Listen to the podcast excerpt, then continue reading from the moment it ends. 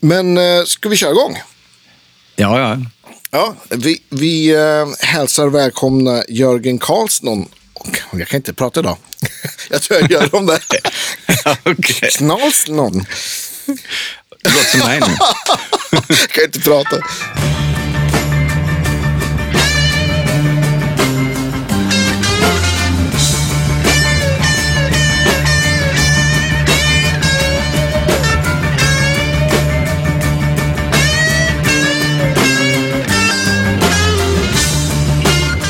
Eh, välkomna till Guitar Geeks podcast alla lyssnare och eh, återigen stort välkommen till Jörgen Karlsson. Kul och, eh, och ha dig med igen. Återigen. Ja, men det, det, vi, vi kom ju på det eftersom att vi har, har hunnit både, både ses på riktigt och spela och prata ganska mycket. Att, att vi missade en hel del saker första gången du var med. Plus att du ska komma Ja. till Sverige och spela två gånger i framtiden här. Så vi har ju massa Just roliga det. saker att, att, att prata Du om. tänker helt längre än vad jag Jag tänkte bara en gång, men det är ju två gånger faktiskt. Ja, men det precis. Om man, om man tänker ja, men inom närmsta månaderna faktiskt bara. Mm. Och sen har ju också, har du hunnit släppa, ni har hunnit släppa en, en skiva med Gov Mule som vi pratade sist också. Så det har ju faktiskt hänt, hänt ganska mycket. Ja, precis. Ja, den Heavy Load Blues släppt och eh, den andra skivan är mixad nu. Okej, jag vet inte kul. vad den kommer heta än, Nej. men den är helt klar. Och den kommer, kommer den på den här årssidan Så tipp, årsskiftet? tippa på september, oktober. Ja, För den sista, vi gör tre, fyra veckor i oktober, så förmodligen blir det release. koordination med den Ja. sista turnén där för året. Kul. Men vi, vi återkommer till det lite senare. Om vi ska tänka mer så här kronologiskt så kommer du faktiskt ganska snart till Sverige med, med ditt och din frus band Little Days, eller hur? Japp. Ja. ja. Vi ska spela tre spelningar. Det, blir, det startar med ett i Trollhättan och i och med att jag är från Trollhättan så det är Ja. alltid lätt att få, få det arrangerat i och med att jag känner folk. Men sen, ehm, jag var i Sverige förra året och gjorde en julshow med Mats Jenseus och Staffan Brodén och lite annat folk. För det är Morgongänget i Göteborg. Just det. Och så, Mats har ju alltid varit med och spelat med Little Days när vi är i Sverige och han spelar även på inspelningar när vi, när vi kör för skivor och sånt. Men så Staffan träffade jag för första gången. Du känner ju Staffan Ja, lite. men visst. Staffan Brodén på trummor då. Ja, grym trummis. Ja, fantastiskt Grym människa. Ja, verkligen. Rolig att hänga med som fan. Så han är på och spelar trummor på det här. Och han sa, men vi kan ju inte bara lära oss alla låtar och köra ett gig. Så. Helt rätt. Så vi klämde in, eh, det är någon masterclass nere på Rytmus i Göteborg på dagen den eh, 19 maj. när, är, när är gigget i Trollhättan? 20 maj. 20 maj. Ja. Ja, det är en fredag. Och så spelar vi även i Göteborg på kvällen här den 19 på Marieholm tror jag det heter. ja. Något lit- något litet ställe.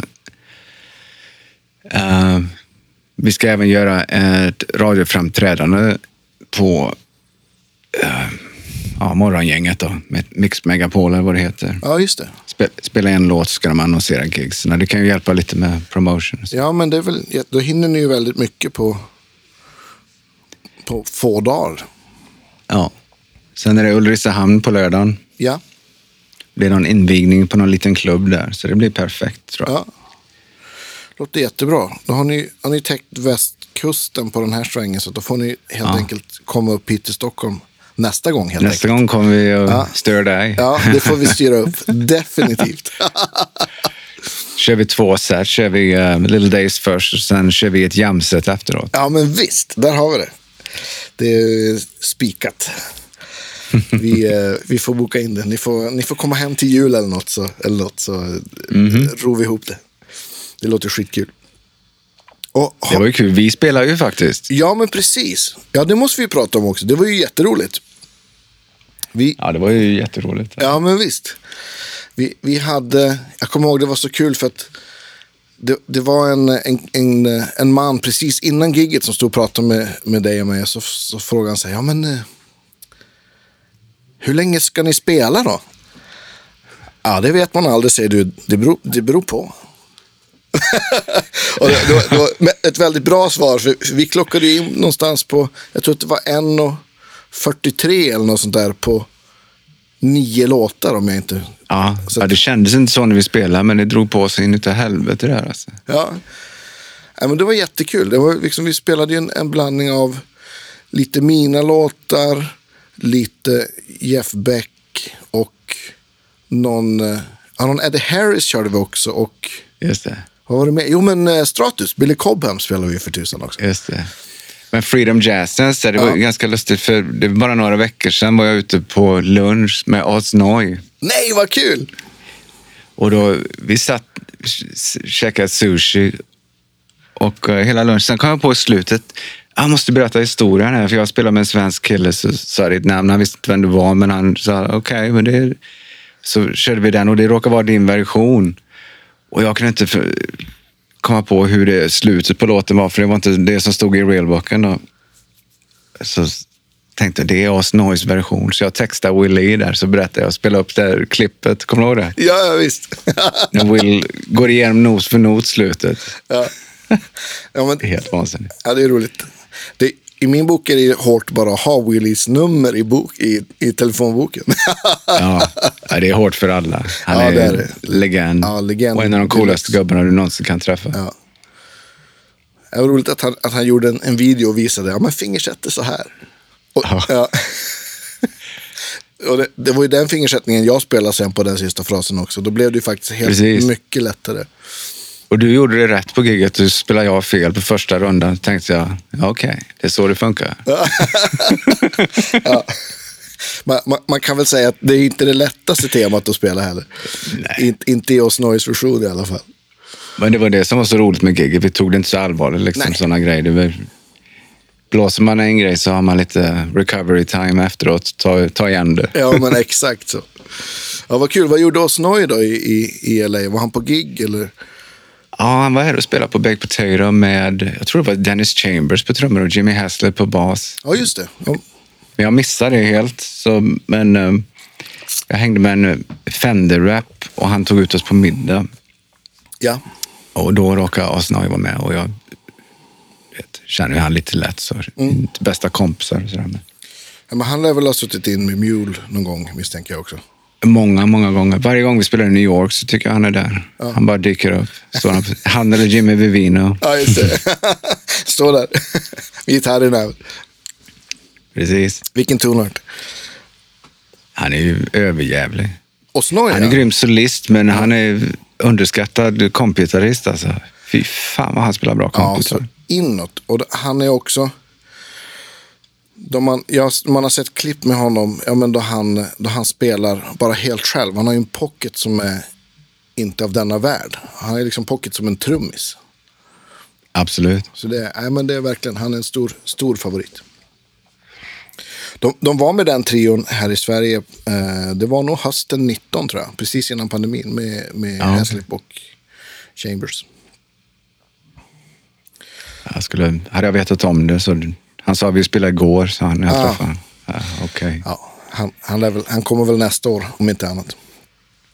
Men på tal om gitarrister på Baked Potato. Jag gick och såg min kompis Toss Panos, han som spelar med Little Days här Ja. i, när vi kör i USA. Han var och spelade med Larry Carlton på Baked Potato. Och jag har faktiskt Oh. aldrig sett Larry Carlton under alla dessa år. Och speciellt när han spelar på Baked Potato så är det lite så här halvlegendariskt. Ja, var, han visst. var ju en del av det att starta upp hela ryktet om, om klubben här.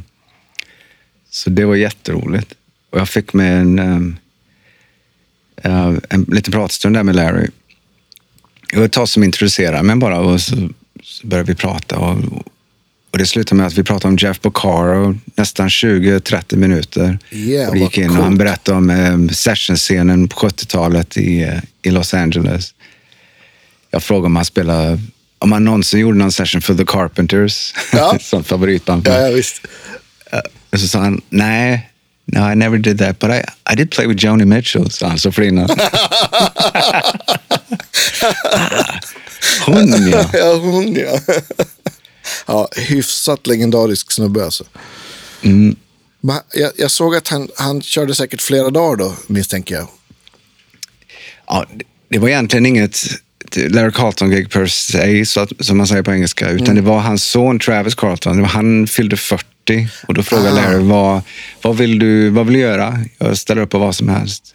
Ja, jag vill köra fyra gigs på Baked Potato med två olika band. Så första bandet tror jag att det var Jeff Babco på keyboards och eh, Gary Novak på trummor. Just det. Och sen eh, kväll tre och tre, fyra var det Greg Mathisen och Toss Panos. Mm. Så jag gick dit när Toss spelade. Ja, men visst. Inte illa. Det, det hade jag velat vara också. det var jätteroligt. Ja, det kan jag tänka mig. Det var lite reunion där. Toss och Larry har inte spelat på tio år. Okej. säkert. Ja. Kör, ja, körde de eh, Room 335 som sista låt då, eller? De gjorde det? Ja, Ja. det man kan tänka sig. Och han skämtade om, eh, vilken är det, Peg? Som är... Ja, visst. Så flyttar du bara upp så här.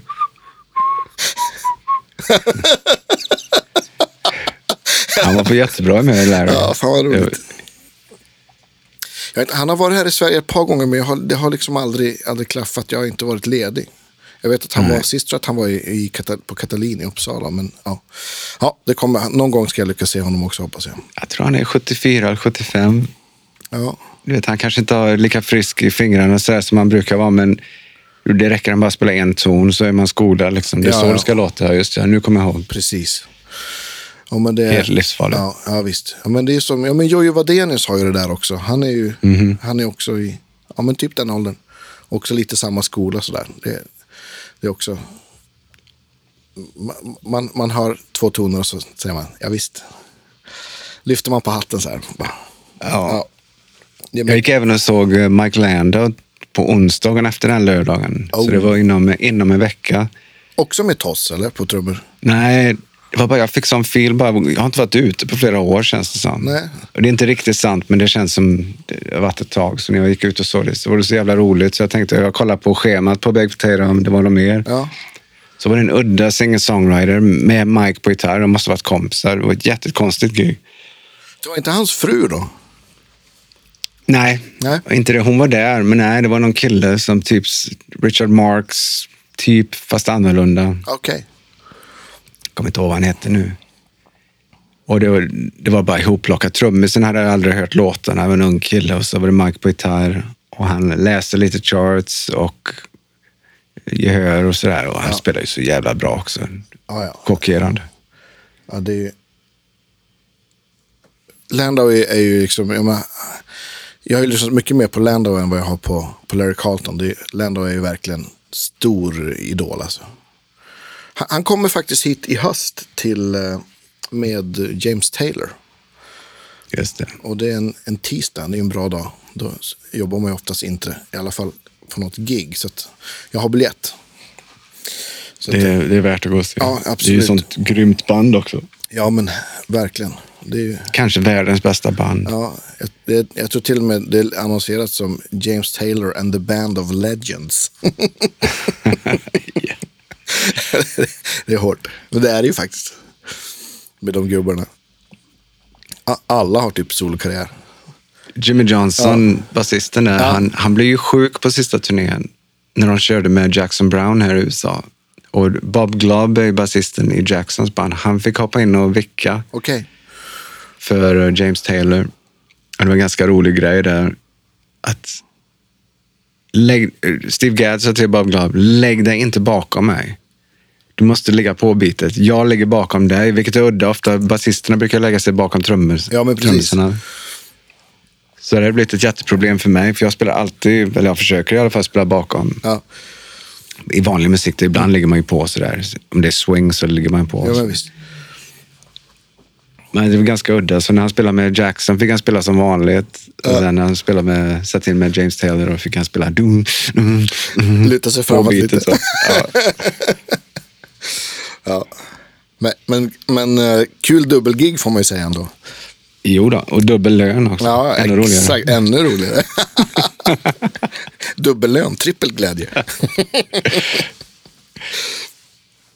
ja, kul. Vad heter det med, eh, med Little Days? Har ni, för det prat, ni hade ju ganska nyligen släppt sist vi pratade. Har ni, har ni skrivit något mer ny musik?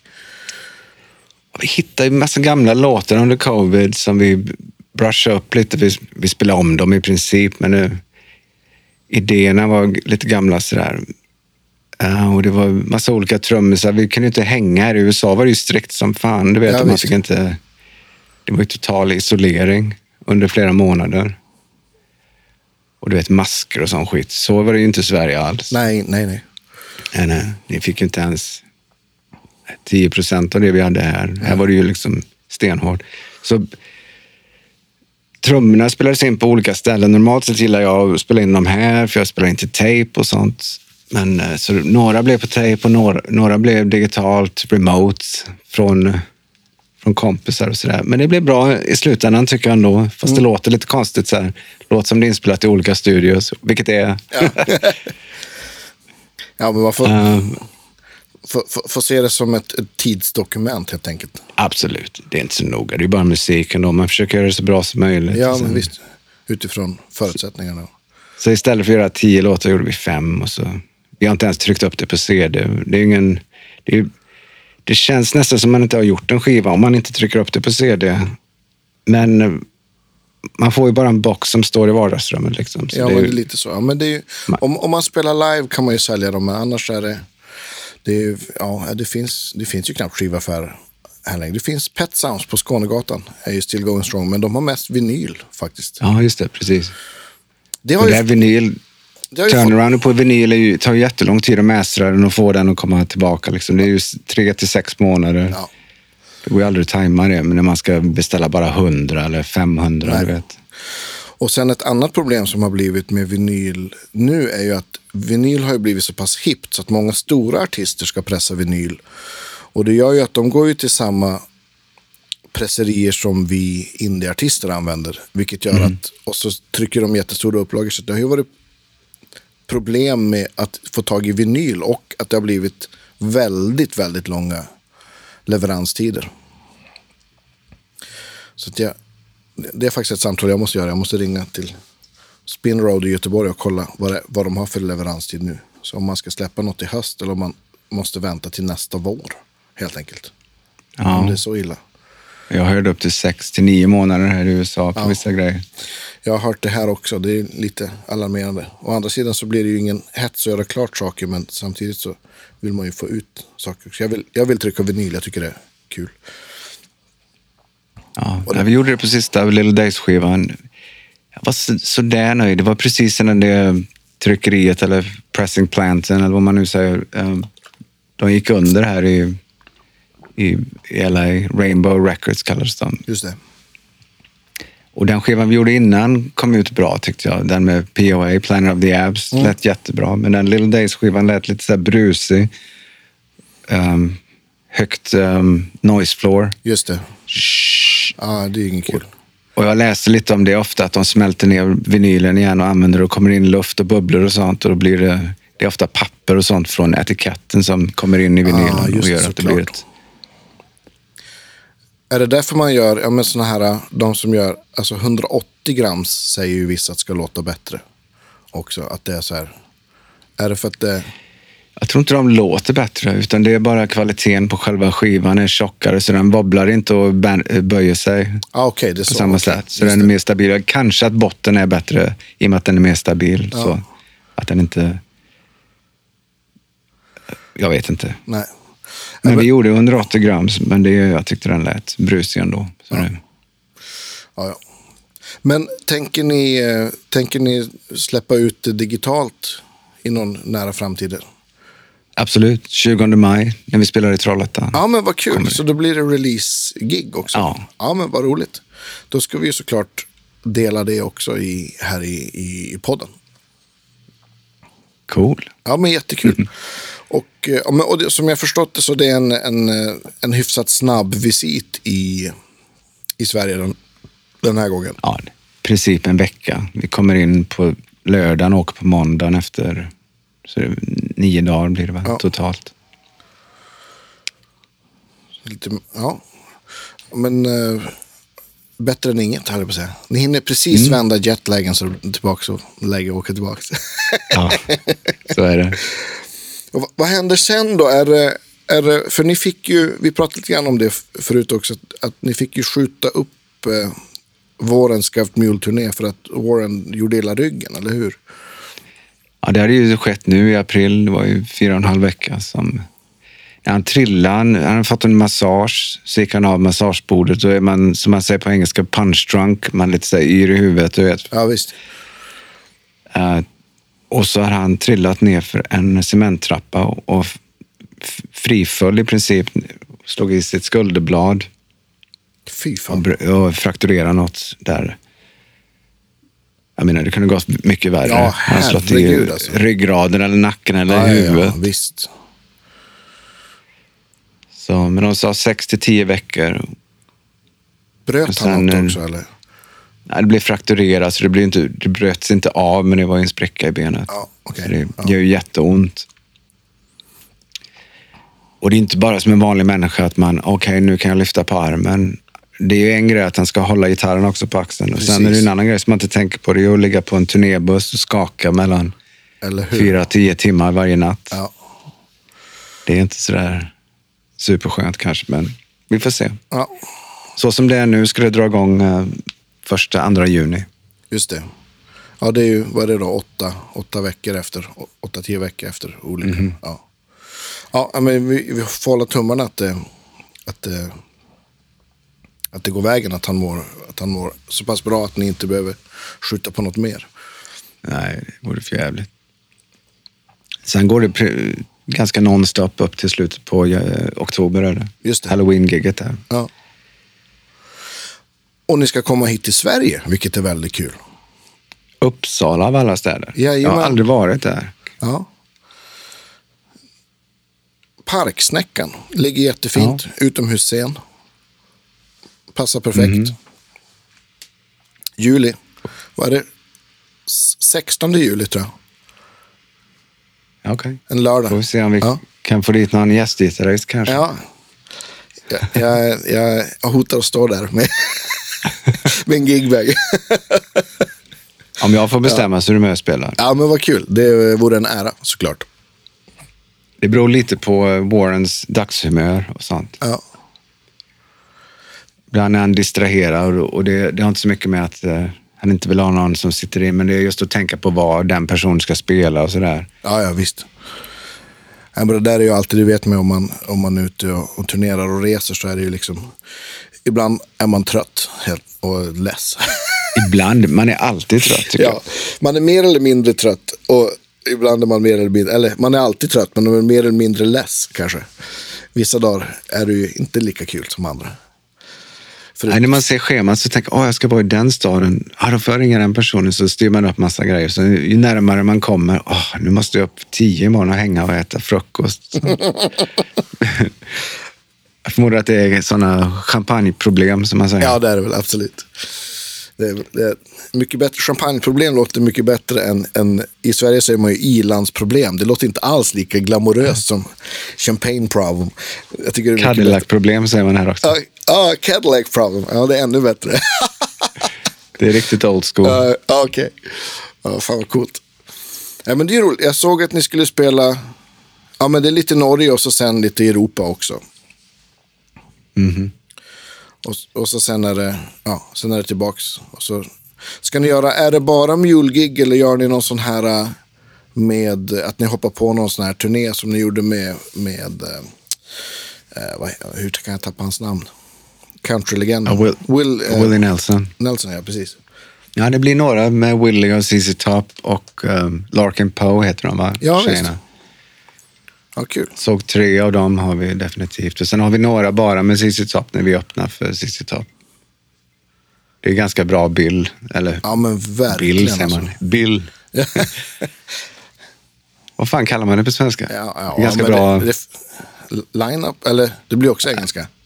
Ja, Ja, men Bill, det- alla svenskar förstår det. ja okej. Jag vet inte vad man ska säga. Ja, men det är en bra bild. Jag instämmer. Särskilt Bill Gibbons. bra Bill Rickety- Gibbon. Jag försökte i alla fall göra en göteborgare. Förlåt. Kanske. Han är ju, han jag aldrig träffat, men han verkar så fruktansvärt cool alltså. Han är coolare än cool. Ja, Mr Cool verkligen. Ja.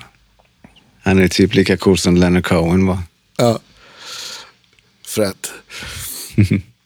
Men det är ju bra. Så vi, vi håller bara tummarna att, att, att Warren eh, kryar på sig helt enkelt så, så kommer allt. Absolut. Så blir det fullt, fullt ös framöver. Det kändes bara som det var en eh, förlängning på covid. När jag fick det telefonsamtalet. Ja, jag förstår just det. Ja, ja, det är klart vi ställer in det. Det har vi gjort nu i två, tre år. Ja, det är klart fan. vi ska köra lite till. Ja. Det är ingen som behöver pengar. Nej, exakt. Ja, vi, vi, vi hade ju lite så här i... i ja, men allt såg ju så himla bra ut och så sen precis innan jul så kom det ju någon våg till och så sen på ett par dagar så försvann det ju liksom gig för liksom fruktansvärt mycket pengar i januari, februari, mars. Så det var ju... Ja. ja, Nej, jag var ju där i Sverige då i december. ja precis. Det var ju då vi spelade precis. Exakt. Och sen hade jag ju ett gig bokat i januari med Little Days. Ju, exakt. Och det blev ju inställt Ja. stenhårt. Ja. Nej, så, så, men sen blev det ju, här blev det ju sen tvärtom att helt plötsligt så skulle allting som var av i mars ske igen. Så då blev det liksom, istället så blev det liksom krockar på allting. Men det är ju Cadillac problem i sammanhanget. Efter, då man har inte har fått spela på två år drygt. Så, så. Men hur är det i Sverige nu? När någon åker på covid så kan man fortfarande spela eller får den sitta ut, eh, vara hemma? Eller? Det finns inga, nu, från första april är covid eh, inte klassat som en, en, en, en pandemisjukdom längre, utan det, det är som att ha en influensa eller någonting. Ja. Så att det är liksom, de har, här i Sverige så har, har, har man bestämt att covid inte finns, typ. Fast i Kina stänger de ner hela städer, så att det är ju... Ja, Det är helt, helt Jag, jag var ju i, i Tyskland på, på turné med, med ABBA-gänget och där var det ju ganska Mm. hårda restriktioner. Det var ju liksom covid-pass för att köpa en kebab i en lucka och 50% på alla ställen. Så du vet, vi spelar på så här stora arenor så sitter det 6 000 pers med, med mask. Så här. Det såg ut som att, du vet, så här, jag tänkte snart reser de sig upp. Det är så här zombie-apokalyps. Såg helt bananas ut. Det är kanske du är van. Är det masker fortfarande i USA eller? Ja och nej. Det, det har släppts så på konserter. Okej. Var det. Jag var såg Ace Frehley här för två dagar sedan. Han öppnade upp för Alice Cooper och min kompis Ja. spelade trummis med Ace Frehley så jag textade han på skoj. Jag tänkte det kan ju inte finnas någon biljett kvar nu. Men han hade två biljetter så jag och min fru Minnie gick och kollade Ace Frehley. Det var Ja, skitroligt. jag är gammal Kiss-fan. Ja, men visst. V- Vem spelade bas med Ace? Jag vet inte. Det var de tre killarna som de var med i Gene Simmons soloband när han gjorde någonting för fem, sex år sedan. Nu, nu tappar jag hans namn för att han har nämligen varit med i podden också. Ja, okej. eh, kan han heta Philip? Det är Nashville-killar va? Ja, alla, ex, alla de tre. exakt. Han, han bor i Nashville, exakt. Stämmer jättebra. Uh, ja, skitsamma. Ja, men, ja, men men det det är ganska bra för att du vet Ace är ju så jävla rörig och han, han kommer ju knappt upp till micken på tid när han ska sjunga och du vet han spelar när han känner för det. Hans solon lät bra tyckte jag. Ja, Men du vet han är jävligt rörig. Så, så de killarna, de är, det är två gitarrer så de, de fyller alla funktioner och sjunger jättebra. Ja. Och Matt Starr han sjunger också, trummisen, Ja, min kompis. Så det är ganska starkt. ja, Så Ace kan bara flytta runt där. perfekt. Var Ace. Han sa något jätteroligt. Jag vet inte om det kan eh, funka på svenska. Han sa Don't make me laugh. My lips are chapped.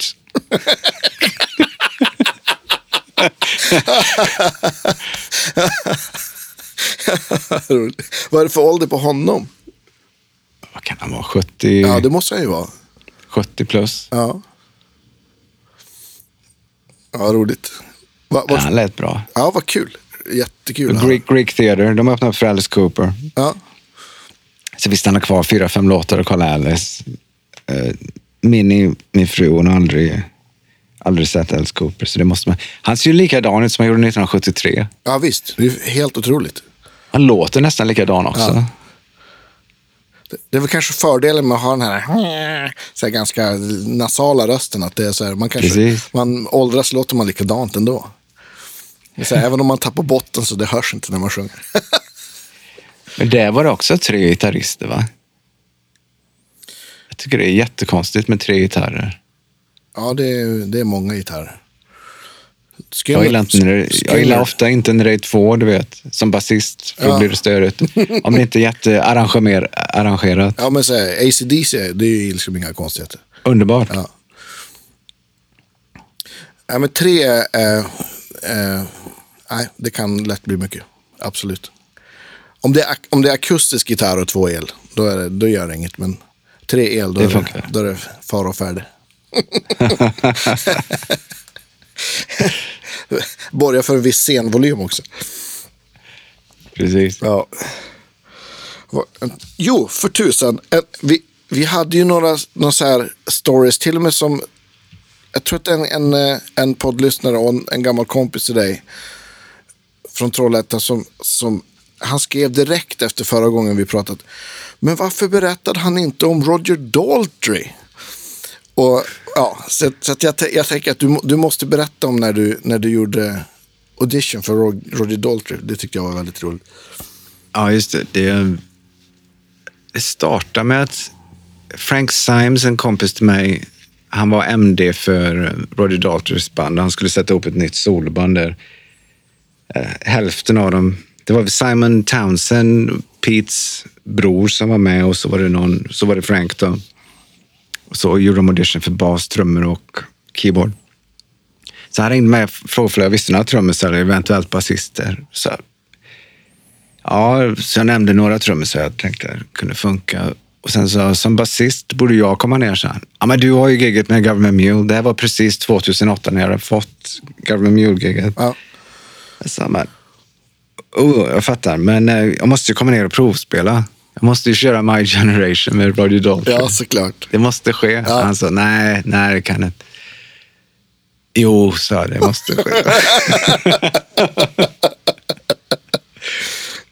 jag bara hänger in och så kör du audition för trummisen. Så jag bara, jag bara är med och spelar. Så, eh, så okej, så vi åkte ner. Jag lärde mig tre låtar. Jag kommer inte ihåg exakt vilka det var, men My Generation var en av dem och så kanske det var Bargain eller Bob O'Reilly eller någon av de låtarna. Ja. Ja, I alla fall, så vi kom dit och det var en SVT där som stod parkerad. Den lät jävligt dålig. Den brukar göra det. Man får dra på den så jävla högt om man ska få någon ordning och reda på dem. Och då, så jag drog på den ganska högt och sen vi körde en låt så kom eh, Daltrys assistent upp till mig och så sa nu får sänka basen. Han, han gillar inte hög bas det där. Så jag drog av lite bas och så höjde jag midrangen och drog på högre volym. Fast det var mer fokuserat. Ja. Och så körde vi två låtar till och så kom assistenten upp igen och sa du får sänka lite till, men eh, det, det låter bra. Så jag drog på ännu mer midrange och drog på volymen. Så jag höjde, gjorde tvärtom helt enkelt. fast jag drog av lite botten. Så, Ja, så det, var- Ja. ram, du vet, det var inget sånt rummel i rummet. Och sen det var de som dokumenterade, en kille med kamera kom upp och började filma mig och började prata.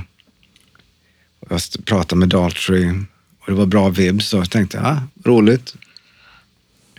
Så åkte jag hem, så fick jag ett telefonsamtal i bilen innan jag ens kommit hem. och De erbjöd mig gigget. Så då, då blev det panik. Ja. Då försökte jag kolla datumen med Government Mule-turnén och du vet, och det skar sig på ett par dagar. Tänkte jag, kan man lösa VIK på det? Bla, bla, bla. Ja. Så gick de med val nummer två då, John Button, en kompis till mig, basist. Och han spelar med The Who nu, till och från. Just det. Men det är en liten rolig historia där också. För han, när han fick The Who-giget så, så ringde han mig och sa att hur fan ska jag få det här basljudet? Du har ju sånt midrange, di- dis- halvdistat ljud. Hur ska jag göra? Så han, så han ringde mig och frågade om det och så jag förklarade, ah, okej, du kör en Marshall, eller du vet, Marshall Major kör jag i kombination med lite grejer. Så. Okej. Sen en- någon vecka senare så ringde Tal Wilkenfeldt, basisten. Hon är ju helt otrolig. Hon är ju Ja, sån Jacob Pastoris-varning på henne. Ja, visst. Då skulle hon öppna upp för The Who med hennes soloprojekt. Ja. Då hon frågade mig, ja, sjunger och spelar gitarr och bas. Ja. Jag måste få ett bra scenljud. Så då ringde hon och frågade mig för samma turné. Hon ville låna min basstärkare till och med. Okej. Jag sa, nej, jag har bara en, en här i LA, den 200 watt Marshall, majoren. Ja. Så den, den kan du inte ta, men jag kan hooka, hooka upp det med de som bygger dem. I alla fall ganska lustigt. Jätteroligt. Ljud, ljudcoach, basljudcoach till hela turnén. Ja, men det händer ofta när folk sitter in, även Willie och du vet andra folk har suttit in så tänker de, fan vilket jävla basljud. Uh, O'Teal, han från The Allman Brothers, Ja, ja, spelar med The Dead nu. Samma med han. Så säger han, jag måste kolla in det här liksom. Sen ser du dem med en eh, SWR eller en SVT ändå. Ja. Det, blir, det blir för mycket liksom att dela med gitarrstärkare. Men SWR, är de fortfarande stora i USA? Som backline finns det ju hundratals. De är Ja. ganska pålitliga. De, de går inte sönder så ofta. Ja. Så menar, men nej, jag vet inte. Folk köper väl inte det längre. Nej. Tror jag inte. Men för, för det känns som att de var, ett tag så var de väl, väldigt frekvent förekommande. Men det är klart, om de aldrig går sönder så finns de ju kvar hos alla backline-filmer. Film, Såklart. Ja, men det, det, det pratade vi om. Jag tror att vi pratade om det i, i, i din podd och vi pratade om det också då vi sågs och spelade. Jag menar att det är att, eh, att ha flera förstärkare. Alltså på gitarr gör jag ju det alltid så fort jag kan har jag två. Så fort, så fort jag får bestämma höll jag på att säga. Och, men, och, jag, och det, är ju, det är ju, makes total sense att göra det på bas också. För att, att få någonting som... För, för just basdiskpedaler, eh, det är jättemånga som, som jag vet som alltid tycker att det är en, en kompromiss. Så att lösningen att använda en, en gitarrtopp för, för midden och, och crunchen är ju klockren. Det är ju ganska logiskt Japp. om man tänker efter. Ja. Det kan bli lite brighta på toppen där ibland. Så när man, på en Marshall så rullar jag presence till noll i Ja, princip. och treble kan man ha på noll också. Använder man midrangen som uh, treble. Just det, precis. Då är det mer voiceat. Kör du in i, i eh, diskant eller normal inputen? Om det är en sån med fyra in Ja. så kör jag in den i basen först och bridgear över den till Ja, trebben. Och så använder jag höger då, den botten och sen Mm. fyller jag i bara så. För att få lite diskant. Men, men då, du, då du sätter liksom ett basljud med två förstärkare, vilken stärk börjar du med då? Basen så att säga, den som är ren. Och den är inte speciellt ren heller. Nej. Men den är renare. Ja, Som vi säger att det är Marshall Majoren då, den har ju lite mer headroom.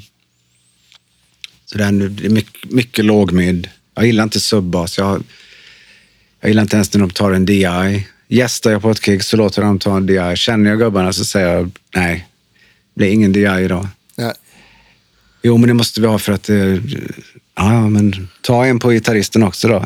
Gå och ta en på Warren. Ja. Se om man gillar det. Kan sätta en DI på hängpuken också. ja.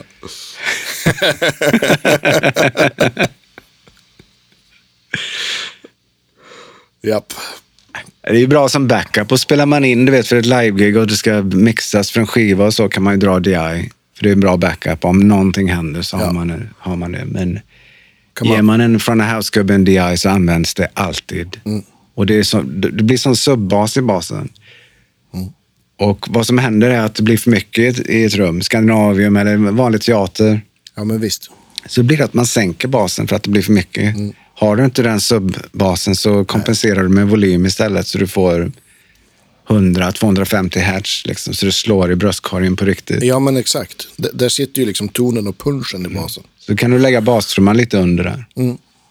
Men inte för mycket heller, för det är bara rulla runt i stora arenor. Ja, jag. visst. Ja, men det, det kommer jag ihåg då jag började gå på festivaler så här tidigt 90. Så, så kallade jag och mina musikerpolare, vi kallade det för festivalsjukan. För då var det, då basisten spelade på E och A-strängen så lät det och sen då de gick upp på DG-strängen så hörde man ingenting. Och det, det, det är ju precis den, den, eh, den grejen, att det inte finns någon, finns ingen, ingen kärna, bara, bara sub. 700 hertz är din kompis som basist. Då Där hörs är det man. baslinjerna. Ja. Ja, 700-800 hertz. Ja. Toppend är väl 1500, 1,8 kanske. I vissa fall om du kör plektrum Om, det, om du vill ha lite sån snyggare sound så kan man ha 3K, en oktav upp från 15. Just det. Om man, om man tänker så här. Holy Diver plektrumljudet. Precis. Där har du det. Det är, Ja. det är jävligt bra. Alltså, f- Bas med pick, rock, sound. Det är ju den, precis den träffen. Det är, det är fruktansvärt kul med ljud alltså. Ja, ja, ja. Det är ett evigt sökande. Ja, och så alla rum låter ju olika. Speciellt som basist så fightar man ju med rum. När vi spelar där nere, var, var, var, var spelar vi någonstans i Eh, Stockholm? Scalateaterns källare. Just det, Scalateatern. Ja, det var jättemystisk bas.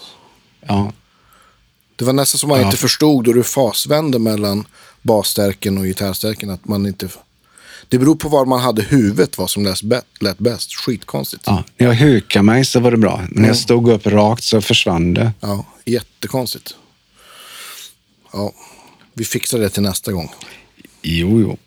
Men det är en del av gamet. Ja, Att, eh, när det blir så får man ju ta, bita ihop bara och köra.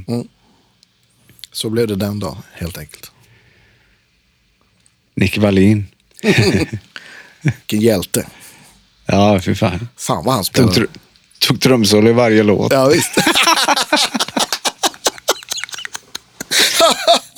ja, det, det var ju minst ett gitarrsolo och ganska många bassolon och trumsolo i varje låt. Så det är klart att Ja. det blev långa låtar. Två gitarrsolon, ett bassolo och trumsolo. Det var ju vårt enda gig, så vi var tvungna att öva lite. Ja, för fan.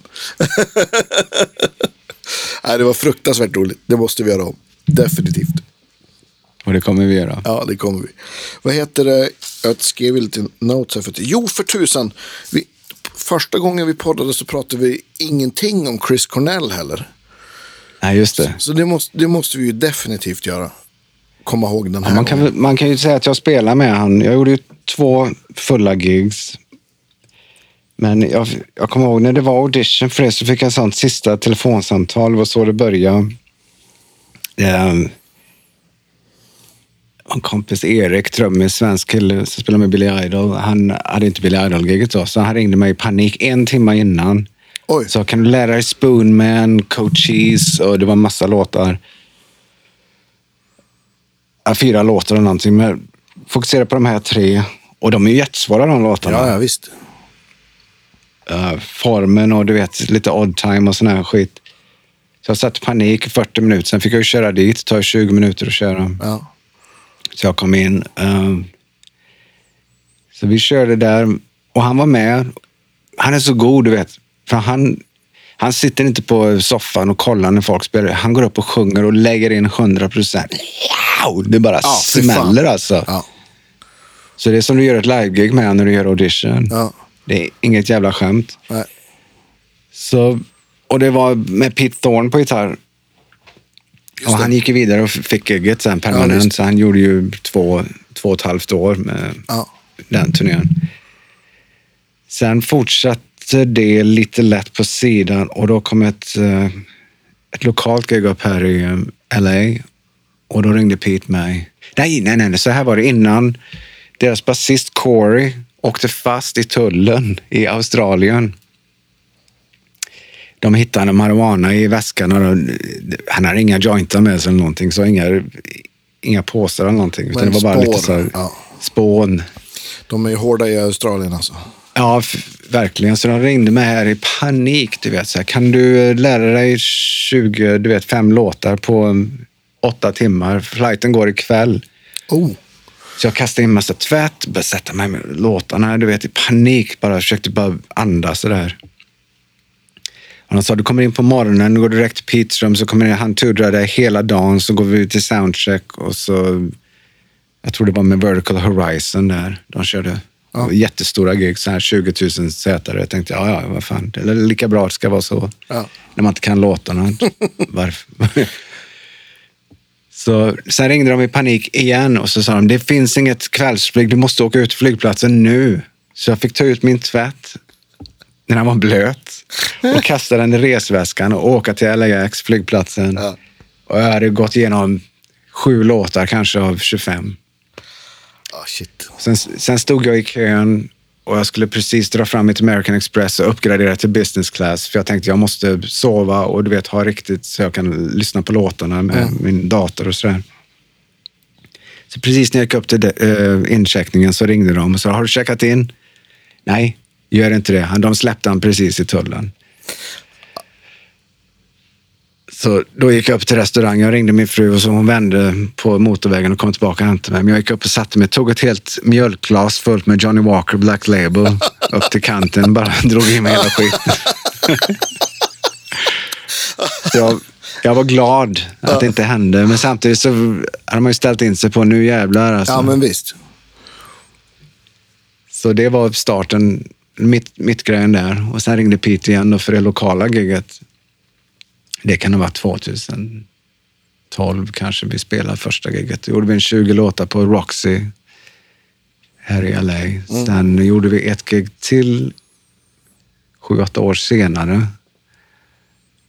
Och då var det ännu mer låtar. Då hade han släppt en soloskiva och då körde vi massa grejer. Säkert en 26 låtar. Ja, men då hade han gjort Bond-låt också. Mm, den körde vi båda gångerna. Ja, okej. Det var innan, okej. Mm. Du, du. Ja, visst. Jävligt bra alltså.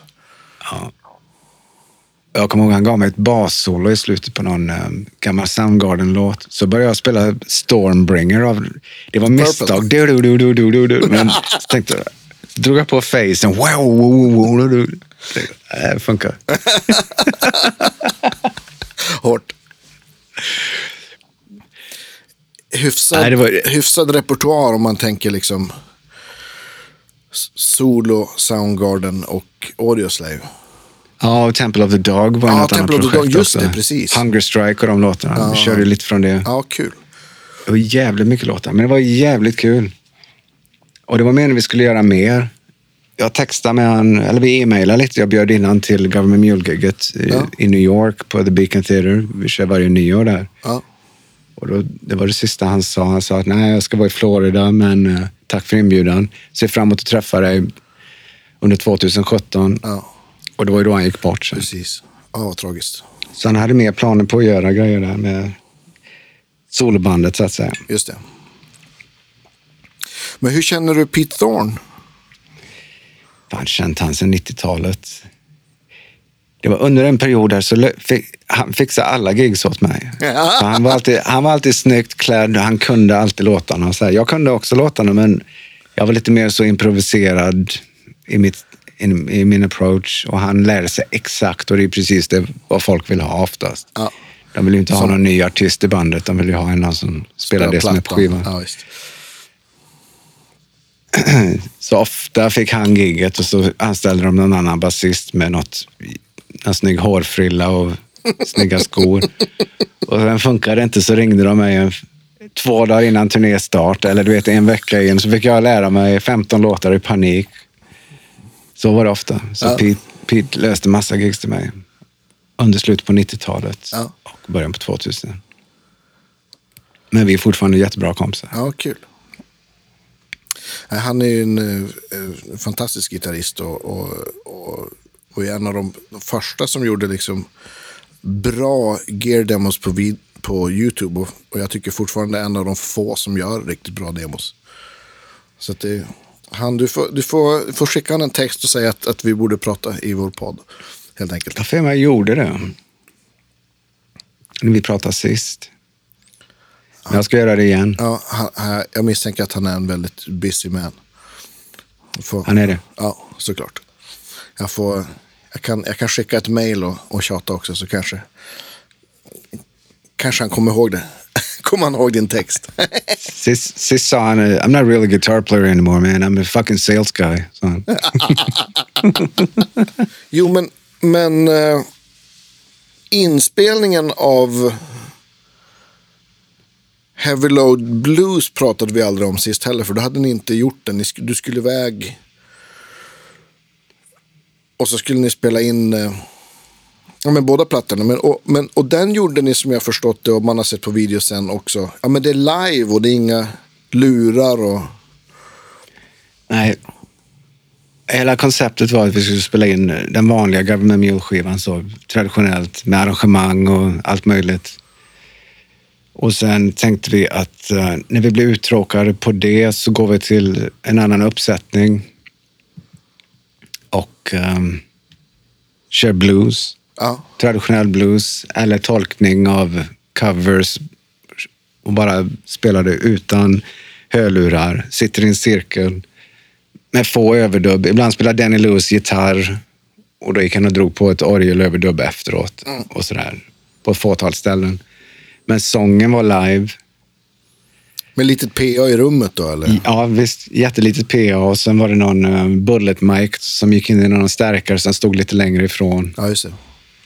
Men det är 96 procent live allting.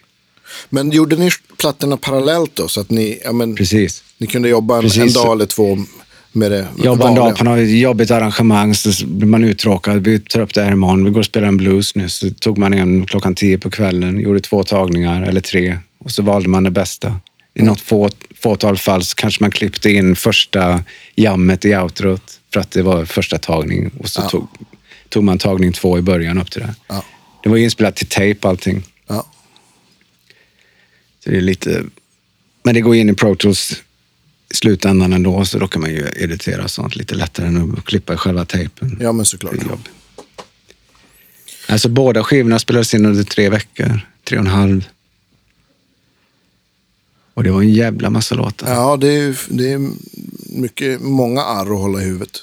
Mm. Jobbade ni med flera låtar parallellt då med så att säga, den, den vanliga plattan eller gjorde ni liksom en i taget? Hur brukar ni jobba? Ibland när arrorna är för mycket, det är massa sektioner, du vet, sex, sju olika sektioner och de är olika när det kommer tillbaks. Så kanske man håller på och jobbar på den tre, fyra timmar under två, tre dagar innan man börjar ta tagningar på det. Just det. Och sen då var det gott att ha den bluesgrejen efter det. Eller så startar man ibland. Startar med att köra en blues, lite simplare grejer och sen går på det svåra. Ja, visst. Har man fått upp självförtroende och, och viben. Men till, till Gav Mule, skickar Warren någonting i förväg eller visar han i studion riff och grejer? Eller hur brukar Ja, det är mycket, mycket så. Gräns för att det blir för mycket. Du vet att man, eh, nej nu skriver vi något tillsammans. Så startar jag något baskrov så kommer Matt in på trummor och sen så skrivs det på plats. Ja, Och då, då brukar han försvinna i någon timme och skriva en text och melodi och sådär. just det. Och sen eh, kommer vi tillbaka och arrar upp det som Government Mule. Just det. Men det gör vi med hans grejer också. Det han kommer in med, det arras upp som band. Mm. Um, ibland, fåtal gånger, så har han baslinjer i åtanke åt mig. Ja. Jag tycker alltid det kan du spara till din soloskiva. Men Ha, va, hade du något... Eh, hade du olika instrument för de olika plattorna? Hade du något tänk så att du skulle ha något... Någon eh, skillnad? Ja, I mitt fall så var det ju, jag körde en sån B15 Ampeg Flip-top. för bluesgrejen. Ja. Som var mickad med en uh, U67 bara. Mm. Ingen DI, som sagt. Um, på Mule-skivan så körde jag en Pro Junior, den lilla stärkan, och även en liten Cat 5, så ganska lik Pro Junior, Just det. med en 10 i det, som man mickar på fram och baksidan. Och sen på, på huvud Government Mule-skivan så spelade vi in en DI, men det var inte för att använda den i mixen, även om han kanske gjorde det. Vi får se. men vi använde den för att reampa genom den stora stärkan på vissa låtar. Just inte det. alla låtar, utan bara de som behövde det här riktiga stora ljudet. Så drar man en U47 då, sex fot iväg från en 412. Just det. Med Major. det rikt- Mhm, precis. Och det är ganska bra att kunna göra det efteråt, för då kan man verkligen diala in ljudet och flytta micken där det sitter för den tonarten och den, Exakt. det tempot. Ja. Det skiljer sig. Eller om det är uppställt hela tiden, samma för alla låtar, då blir det Bra ibland. annorlunda. Ja, men visst. Ja, det är Ja. he- helt sant. Nej, men det, det hör väl kanske inte till vanligheten att man distansmickar bas så. Nej, men det är ganska bra drag. Och så nu Ja. är 47 är så känsliga så det blir Ja, som det är oh närmickat. Mm. Så det går att använda den lilla Pro Juniorn med en stor stärkare också. Det blir lite fasning, men man får, du vet, massera det i mixen så löser det sig. Precis. Men har du någon, det tror jag vi pratade om sist också, men, men jag tänker då du kör live, har du någon, du har något så att du kan vända fasen på ditt pedalbord, eller hur? Japp. Ja. Sällan att det händer så, men ibland när du kommer på en scen så av någon jävla orsak så stämmer det inte mellan stärkarna. Nej, exakt. Jag Det är, jag vet inte varför. det är samma med gitarr. Jag misstänker att det har med ström att göra på något vis. Ja, det måste det ha. Ja, jag, jag kan inget sånt. Jag, jag har en dos jag trycker på så blir det bra. Flip och så, eh, och så ground också. Ja, men precis. Exakt. Jo, det är väl det Jättebra. och, och också. Det finns ju den här, ja, Lela gör en box som heter P-split, Passive Split. Den kostar liksom 900 spänn eller en tusing liksom. Men den är perfekt, den gör, gör det. Fasvändning och, och eh, ground lift. Ja, det måste man ha. Ja, absolut. Absolut. Eh, vad tänkte jag på? Alltså den, den nya mjölskivan är mixad nu. Så Ja, den kul. Lär väl, lär väl komma ut i oktober tror jag. Vem har mixat då? Um, John Paterno, det var han som engineerade uh, ljudtekniker för båda skivorna. Då. Just det. Samma, och, och det var faktiskt jag som rekommenderade han. Jag bara kastade in ett namn så i, i hatten, Ja. så blev det han i slutändan. Ja. Jätteduktig. Så han har co-production credits på båda skivorna Ja, också. kul. Är det, håller han också till i LA eller? Han har varit i LA i nästan 20-25 år, men under covid så flyttade han till Florida. Ja. Det var många som flyttade ut här från stan. ja, det förstår jag. Det är väl inte den den billigaste stan att bo i. Nej, det är helt vansinnigt här. Galenskaper. jag säga. Men ni, ni spelar ju in, kanske, jag vet inte om ni spelar in alla, men många av era live-gig med Mule och släpper dem också, eller hur? Att, Varje show spelas in. ja, det är varje show. Ja, och de spelas in multitrack, men ett stereotrack mixas ner också. Och eh, jag brukar mästra det på turnébussen efter varje gig. Jag går in och EQar det lite, lägger lite kompression. Ibland lägger jag till lite reverb, för du vet, sådana front house-mixar är ju Ja, torra och konstiga. Ja, exakt. Så jag försöker skapa lite live-vib där. Och sen sätter man in namnen. Det, är ganska, det tar ett par timmar, tre timmar ibland. Ja, det är är klart. tre timmars musik. Ni, ni spelar ju långa gig och det är många låtar och, och det ska in låtnamn och Ja, vissa jam också Ja. måste man, okej, var det långt nog för att man måste lägga in titeln? Sådana grejer Ja, exakt. Just det. Publishing. Precis. Förlagsgrejer. Ja. Så det, men, och, och de hittar man, det är nugs.net va? Är väl som, Ja. ja. Precis. som släpper mycket sådana jamband-grejer. Alltså grejen är att få upp det nästan illa kvickt. Om vi Ja. går av scenen vid 11 på kvällen så har jag filerna vid halv tolv. Så jag brukar göra EQ, all EQ innan bussen rullar. Okej, För när bussen rullar så kan man inte höra längre. så du äter after show-macka och EQ här samtidigt? Precis. Så det gör man på en halvtimme. Sen när- bussen rullar så är all eh, fylleri, titlar och sånt och lite kompression och Just sånt. det. Det behöver man inte höra. Utan...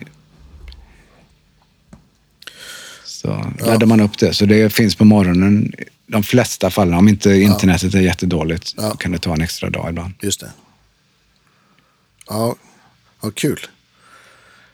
Det, hela den traditionen kommer väl lite grann från, var det eh, Grateful Dead va, som började med att folk delade liksom kassettband och tejpade. Precis. Och så, är Yes. det liksom, så det är ju helt... De tillät ju alla fans att spela in. ja, visst. De, det sitter ju massa du vet, mickar och sånt uppställda vid ungefär där vid eh, konsolen för, från huset där. Ja, visst. Står det massa fans med mickar överallt. Det gör det än idag. Ja. Jag På kan... Government Mule-shower. ja, det är så. Ja, och det är tillåtet. Men är det för att de vill spela in det själva eller för att det är liksom en grej på något vis? Det är en grej. Ja. De är ett samlare. Jag kan tänka mig att de kanske vill samla på sina egna inspelningar. Och, Precis. ja. Det var en kille, Chuck heter han, han eh, hade två KM54 Neumann Mm. mikrofoner som han använde under 30 år. Spelade in Grateful Dead, Allman Brothers och Government Mule. Ja. Jag sa när du, när du går i pension så får du sälja med de mickarna. Ja. Så han ringde mig för ett par år sedan, precis när covid hade startat. Jag ska flytta till Mexiko. Jag går i pension. Jag har två mickar till dig. Nej, vad fränt. Så du har dem? Ja, men de är lite förstörda. Så jag, jag håller på att sätta upp dem här, men de, de är nästan uppe i skick. Ja. Men det borde väl finnas någon som gör en refurbish på, på sådana där?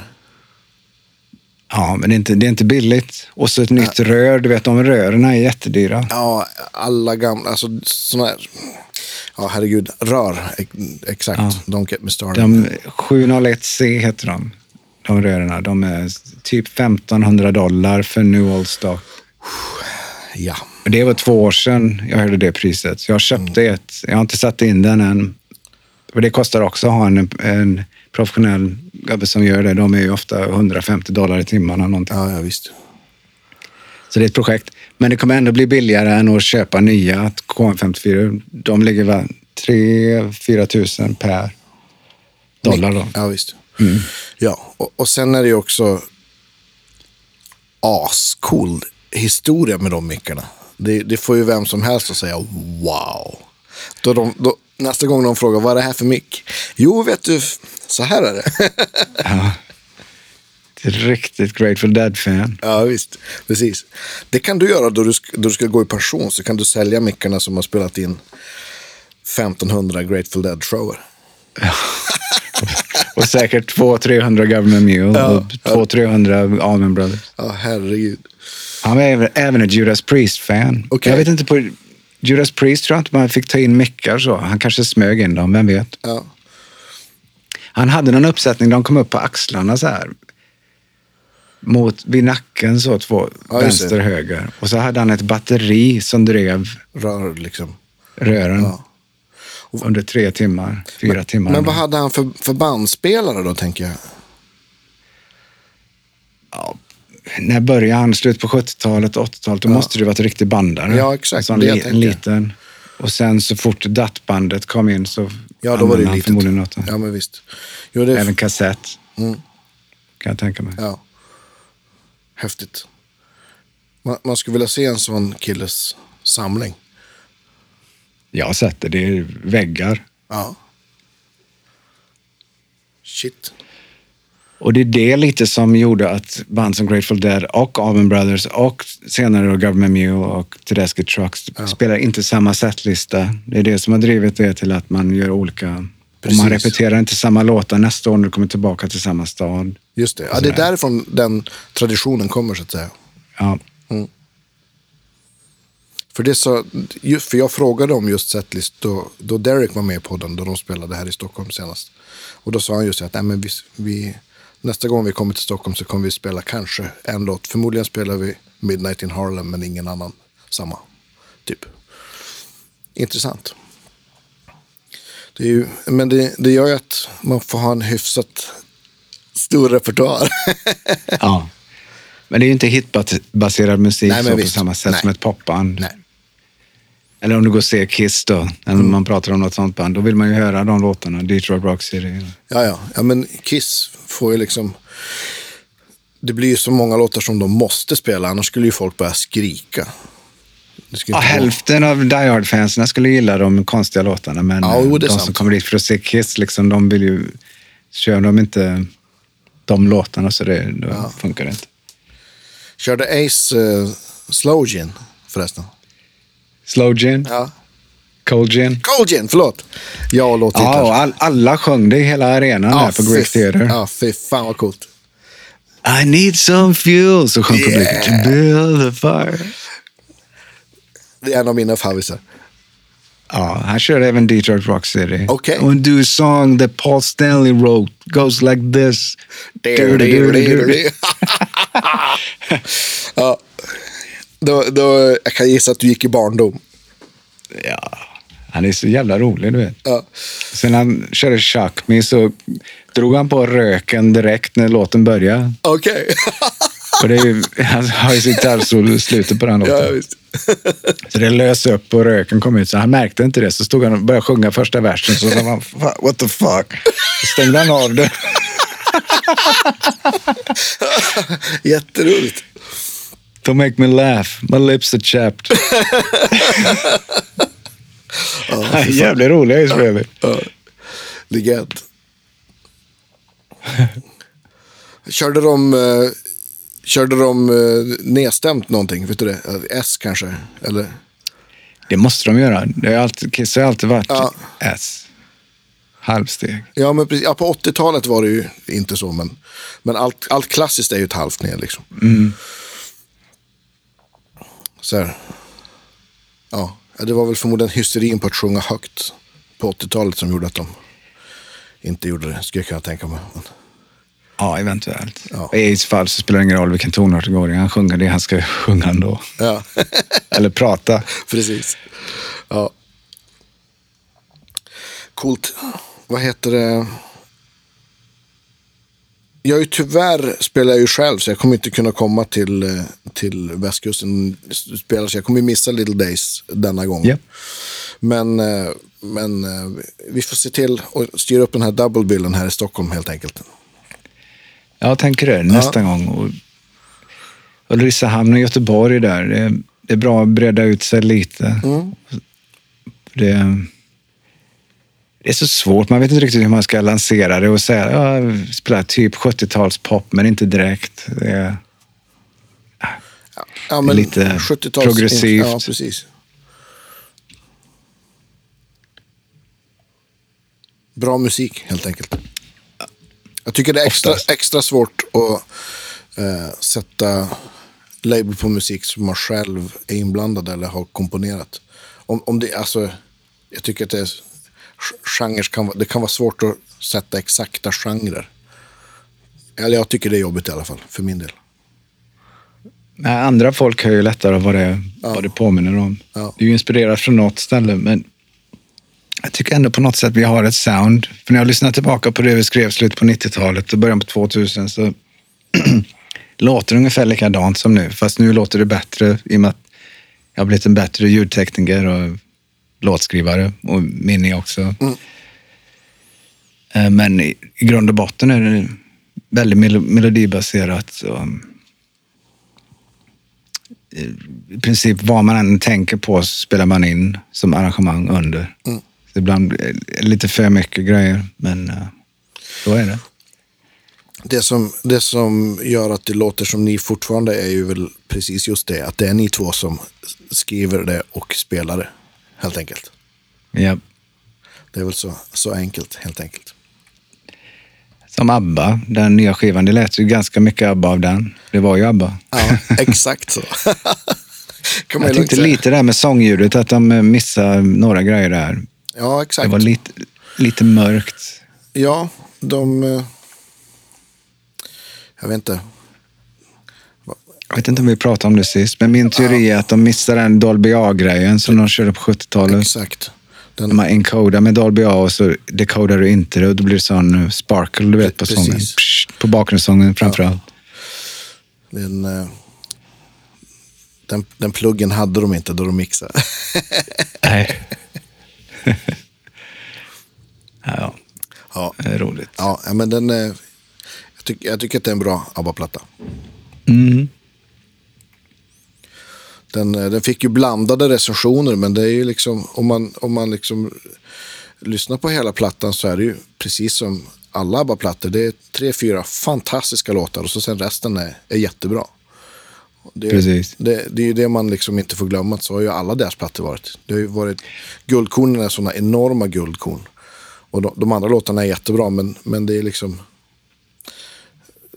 Ja, men bredvid en Winner Takes It All så bleknar ju ganska många låtar. Till exempel. Ja.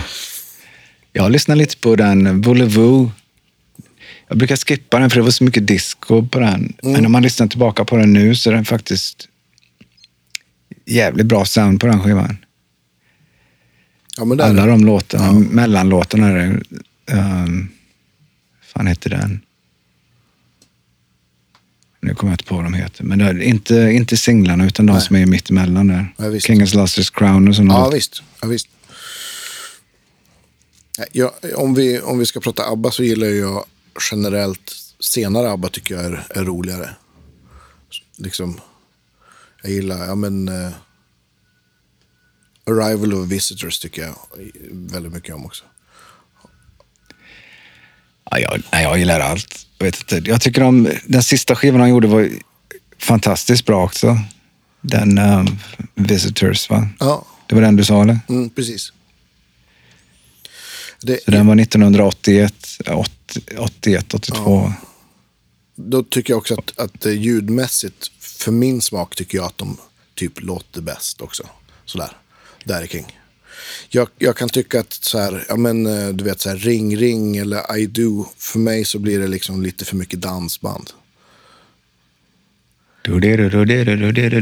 Ja, men visst.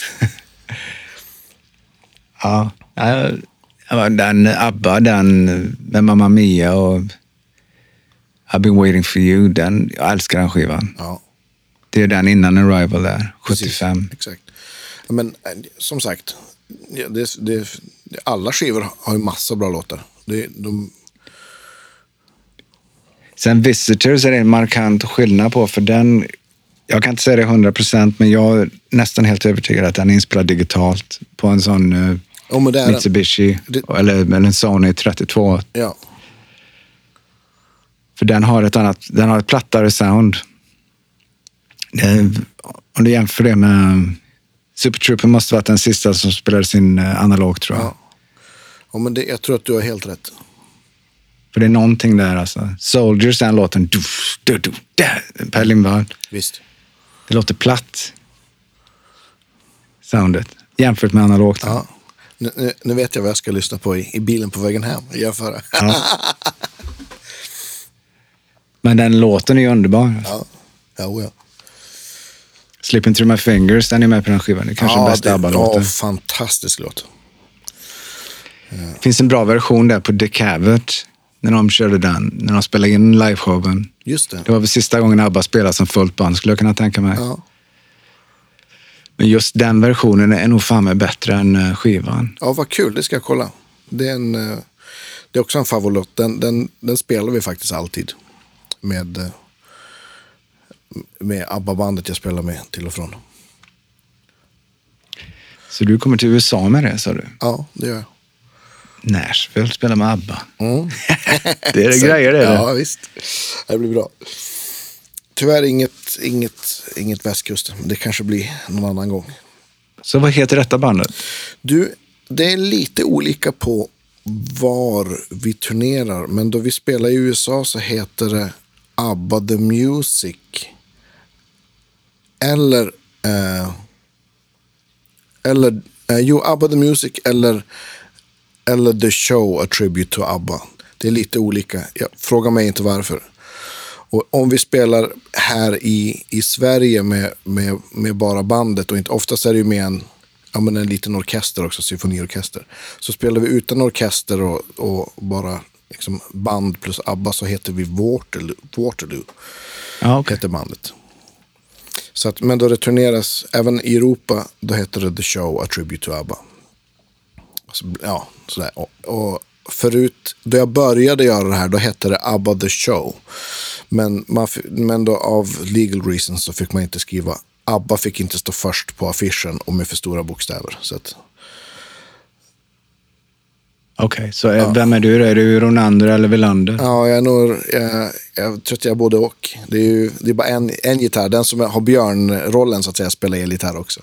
Så att, men eh, Så vad gör du med stämmorna där på Slipping Through My Fingers? Du, du, du, du, du, du, du, ja, men de, de spelar vi. Det, det är jag och, och, eh, och, eh, ja, Och Björn. Den, den, och Björn som spelar dem. att, men nu har vi, de senaste turnéerna så har den, har den blivit har den ingått i någon så här akustisk medley. Så då har de där försvunnit och så ligger de på, på några, några stråkar istället. Så att, men, det finns, men det är ju kul. Det är ju, det är ju faktiskt väldigt mycket sådana roliga gitarrgrejer i ABBA-musik som man inte tänker på. Om man säger ABBA så tänker folk liksom ja, men folk tänker disco och pop. Men det är ju liksom otroligt genomkomponerad, arrangerad musik. Då man börjar sätta sig in i det. Vilket jag inte gjorde innan jag började spela ABBA. Fick jag en enorm respekt för ännu mer. Ja, det är kul. Ja. Kul musik. Vad hände med Mi- Mikael Tretow? Fick han en stroke för tio år sedan eller vad var det? Ja, något sånt. Jag vet faktiskt inte exakt. Faktiskt. Bra fråga. Ja, tråkigt. Jag ska inte uppta hela din dag här. Nej. Men stort tack för eh, att du ville prata en stund igen. Det var skittrevligt. Vi har fått eh, en massa bonus-stories som vi missade sist och ny info. Och, eh, och glöm inte att gå på, ni som befinner er i västkusten eller in the vicinity, gå, gå och kolla på Little Days. Jag kommer posta, posta alla datum flera gånger på vår Facebook så att det, ni kommer inte missa tid och plats. För dessa Nej, det är ett begivenheter. fantastiskt band med Mats Jenseus på gitarr, Staffan Brodén på trummor Ja. och så Johan Axelsson på keyboards. Och så är det jag och Minnie och så har vi Bernie Barlow, På kör. bakgrundssång Ja. från USA här. Ja, kul. Sjunger du också background vocals eller? Jag försöker att inte göra det. nej, jag sjunger med Government Mule och så sjunger jag lite här och där. Men med Little Days så är det så en fin sång, du vet, tjejer. Och Delikat. Bernie, ja, Bernie är så grym. Ja. Hon brukar sjunga med Sarah McLachlan och Moody Blues. Ja, visst. Riktig sångerska, så det är, det är dumt om jag går in och förstör det. Ja, det, det, är- det går inte att komma ifrån att blir det ju en annan, annan nivå.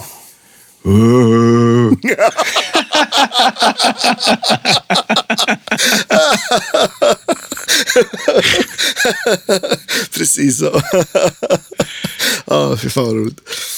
Du, Stort tack för, för idag och stort tack till alla er, er lyssnare som supportar oss på Patreon och köper våra kaffemuggar och hoodies och kaffe och allting. Eh, tack för idag. Vi hörs igen nästa vecka. Hej då. Hej! It's a wrap!